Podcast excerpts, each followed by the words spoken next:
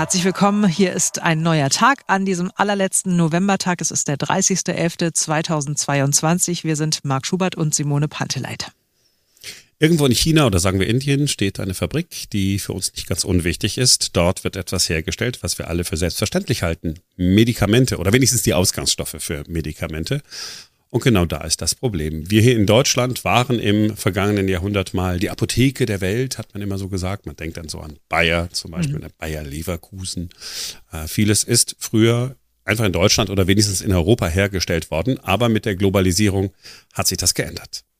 Ja, einfach weil es woanders billiger ist und wir müssen gar nicht auf die Industrie zeigen. Wir alle kaufen doch sehr gerne billig. Ne? Wir unterstützen das ja mit unserem Einkaufsverhalten. Wenn dasselbe drin ist, dann nehme ich halt das Billige. Ne? Da gibt es doch was von Ratiofarm. Kennt ja jeder die Werbung. Ja, ja, ja. Aber das heißt ja nicht, dass äh, teure Medikamente hier bei uns hergestellt werden. Für viele Stoffe gibt es gar keine Produktionsstätten mehr bei uns.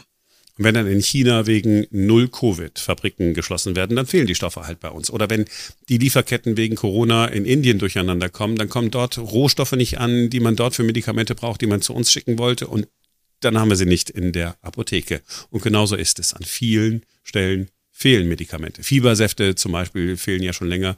Bestimmte Antibiotika sind auch nicht zu bekommen. Und das Problem wird immer größer. Das Bundesinstitut für Arzneimittel und Medizinprodukte hat eine Datenbank, wo alle Lieferengpässe aufgelistet werden. Und das werden tatsächlich immer mehr.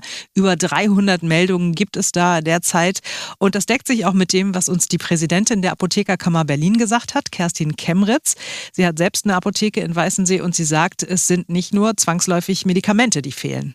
Wir haben jetzt nicht mehr nur Wirkstofflieferungsschwierigkeiten, meistens aus Asien, sondern auch andere Teile der Lieferkette brechen zusammen. Und das ist ja nicht nur bei Arzneimitteln so, auch bei anderen Geschichten. Es fehlt teilweise Papierkartonagen für den Umkarton, Wirkstofftablette, alles ist da, aber kann nicht verpackt werden.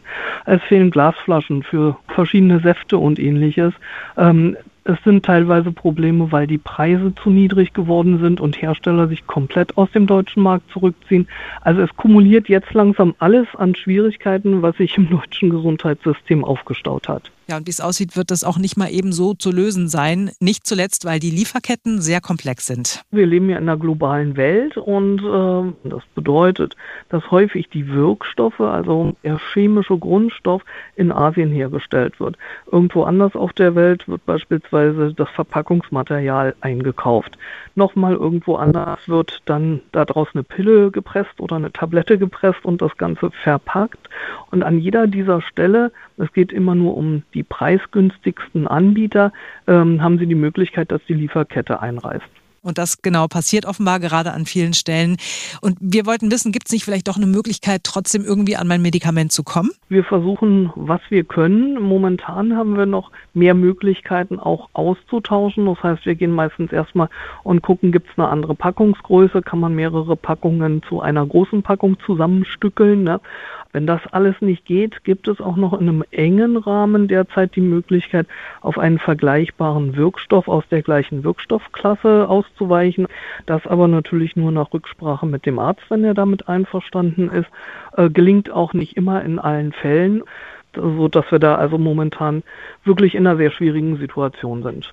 Kerstin Kemritz, Präsidentin der Apothekerkammer hier bei uns in Berlin. Sie fordert jetzt sowas wie einen Masterplan, bei dem auch wirklich alle Beteiligten an den Tisch geholt werden, um dieses Problem irgendwie in den Griff zu bekommen. Ja, und Gesundheitsminister Karl Lauterbach hat ja schon gesagt, er will dafür sorgen, dass die Herstellung von Medikamenten und Wirkstoffen wieder mehr äh, in die EU geholt wird und nach Deutschland verlagert wird, damit wir unabhängiger sind. Aber lässt sich ja leicht sagen, äh, es dauert aber, wenn man es macht. Ne? Man kann es ja nicht einfach so anordnen. Ne? Da braucht es erstmal die Unternehmen, äh, die es machen, da muss man klären. Da brauchen die Fabriken mit Standorten. Da braucht man auch die Fachkräfte. Aha. Ja, ist, äh, ist alles nicht so einfach. Also wir hoffen mal, dass die äh, Lieferketten äh, wieder vernünftig in Gang kommen. Vielleicht hilft es auch, wenn China in Sachen Null Covid ein bisschen lockerer ist, dass wir mhm. wenigstens ähm, in absehbarer Zeit wieder alle Medikamente haben, die wir brauchen. Und dann, ja, ist es richtig, mehr bei uns zu produzieren und nicht irgendwo am Ende der Welt. Ein anderes Thema, das uns heute Morgen sehr bewegt hat, das, was im Tierheim in Falkenberg passiert ist, äh, wie arm muss man im Kopf sein, echt, wenn man ins Tierheim einbricht und es dann auch noch verwüstet. Das ist wirklich so das Niveau, wie wenn man einen Obdachlosen ausraubt oder so. Ne?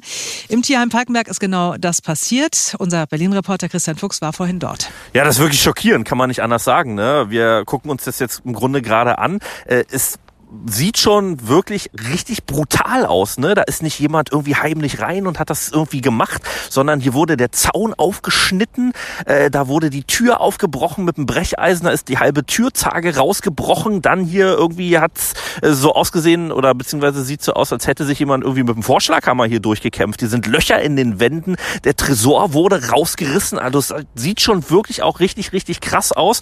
Äh, Ute Reinhardt steht neben mir, sie ist die Sprecherin des Tierheims. Ähm, was ist denn jetzt eigentlich geklaut worden, Frau Reinhardt? Naja, wir haben den Tresor aus der Wand gerissen. Äh, da war natürlich ein bisschen an Geld auch drin. Die Höhe des Geldes können wir zurzeit nicht beziffern. Und die Höhe des Schadens ist es halt ein enormer Sachschaden entstanden. Mhm. Und sie sind halt mit äußerster Brutalität vorgegangen.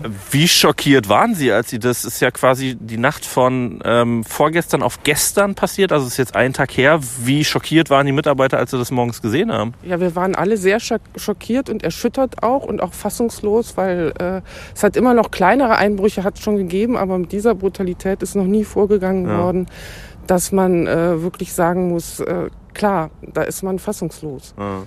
Und jetzt ähm, müssen wir noch mal ein bisschen beziffern. Frau Reinhardt hat gerade gesagt, na ja, die Summe, was geklaut worden ist, kann man nicht beziffern. Also Sie haben schon mal gerade eben ein bisschen drüber gesprochen. Es geht um den äh, um den Erlös von zum Beispiel Weihnachtskalenderverkäufen und so weiter. Also ne, das ist ja jetzt keine halbe Million, die hier drin gewesen ist. Äh, die Polizei ermittelt, haben Sie gesagt. Wie geht's denn jetzt weiter? Naja, es gibt natürlich noch keine Ermittlungsergebnisse. Dafür ist es zu mhm. kurz. Aber wir hoffen, dass wir da schnell äh, zu einem Ergebnis kommen und die Täter dann auch einfach haftbar gemacht werden können. Ja.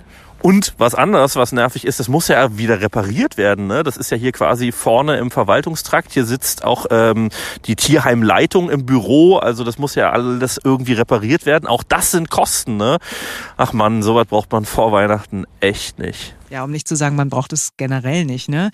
So, und ähm, wir haben darüber gesprochen, dass das Tierheim jetzt Unterstützung braucht. Und ich habe gesagt in der Sendung, wäre ganz cool, vielleicht sind Sie ja Handwerker und äh, können dort helfen, zum Beispiel bei diesem riesengroßen Loch, ne, was äh, entstanden ist, als der Tresor rausgerissen wurde, ähm, dass das wieder verputzt wird, dass da vielleicht ein neuer Tresor einbetoniert wird ähm, oder Sie können Geld spenden. Und dann hat sich bei uns tatsächlich ein Handwerker gemeldet und hat gesagt, ja, ich bin Stahlbauer und ich kenne auch genügend Leute, wohne da um die Ecke, also da kann ich auf jeden Fall was machen. Und äh, Christian Zimmermann hat sich bei uns gemeldet, der ist äh, selbst auch Apotheker. Wir haben schon ein paar Mal mit ihm Interviews gemacht hier bei Ein Neuer Tag. Und er hat gesagt, äh, meine Frau und ich, wir spenden 2000 Euro, damit da alles wieder instand gesetzt werden kann. Ja, super. Oder? Das ist dann wieder cool, ja, das mag ich dann. Berlin eine Community, wenn es irgendwo hakt, dass man dann sofort einspringt. Perfekt. Ohne auf die Politik zu warten und zu zeigen, einfach machen. Oh mein Gott, das mag ich. Ich mag das auch. Und äh, morgen ist ja nun der 1. Dezember. Marc, hast du schon einen Adventskalender bekommen? Äh, selbstverständlich nicht. Brauche auch keinen, will auch keinen. Äh, ist was für Kinder. Findest du, ja? Also ich habe den totalen Stress gehabt. Am Freitag habe ich nämlich für meine vier momentan zu Hause lebenden Familienmitglieder und meinen besten Freund einen Adventskalender gebastelt. Also 24 Tüten mal fünf die befüllt werden mussten. Gestern habe ich dann äh, diese 4x24 Tüten für meine Familienmitglieder im Treppenhaus aufgehängt. Da sind so, so Streben äh, an den Handläufen. Und da habe ich dann diese knapp 100 Tüten aufgehängt. Es hat sehr, sehr lange gedauert. Ich hatte da noch überhaupt gar keinen Bock mehr, aber meine Familie hat sich sehr gefreut. Und schuld daran ist übrigens meine kleine Tochter, die gesagt hat, so Mama, ich möchte aber einen selbstgemachten Adventskalender haben. Und daraufhin haben die Großen dann alle gesagt, ja, aber dann wollen wir auch einen selbstgemachten haben. Und dann hast du gesagt, okay, gut, jetzt habe ich Stress äh, für euch. Genau. Ja, aber alle sind happy. Die haben sich gestern so gefreut. Gerade die Kleine war so, oh Gott, Mama, wie toll. Dankeschön, das sieht so schön aus. Und ja, ich habe jetzt auch wieder ein Jahr Ruhe. Ja, ich, äh, ich freue mich, äh, dass das so schön geworden ist und so weiter. Und äh, siehst doch mal, so ist doch cool, dass du nicht bei mir vorbeikommen musstest und irgendwas an die Treppe hängen musstest. Na, ja. der Tag hat ja noch ein paar Stunden. Du, ich kann ja noch vorbeikommen. Ja, also, das war's für heute. Äh, wir sehen und hören uns erst alle morgen wieder. Morgen, äh, Simone, denn dann ist wieder ein neuer Tag. Bis dahin. Tschüss.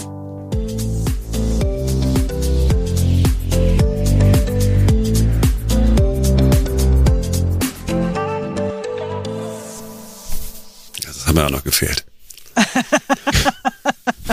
das musst du dran lassen hinten.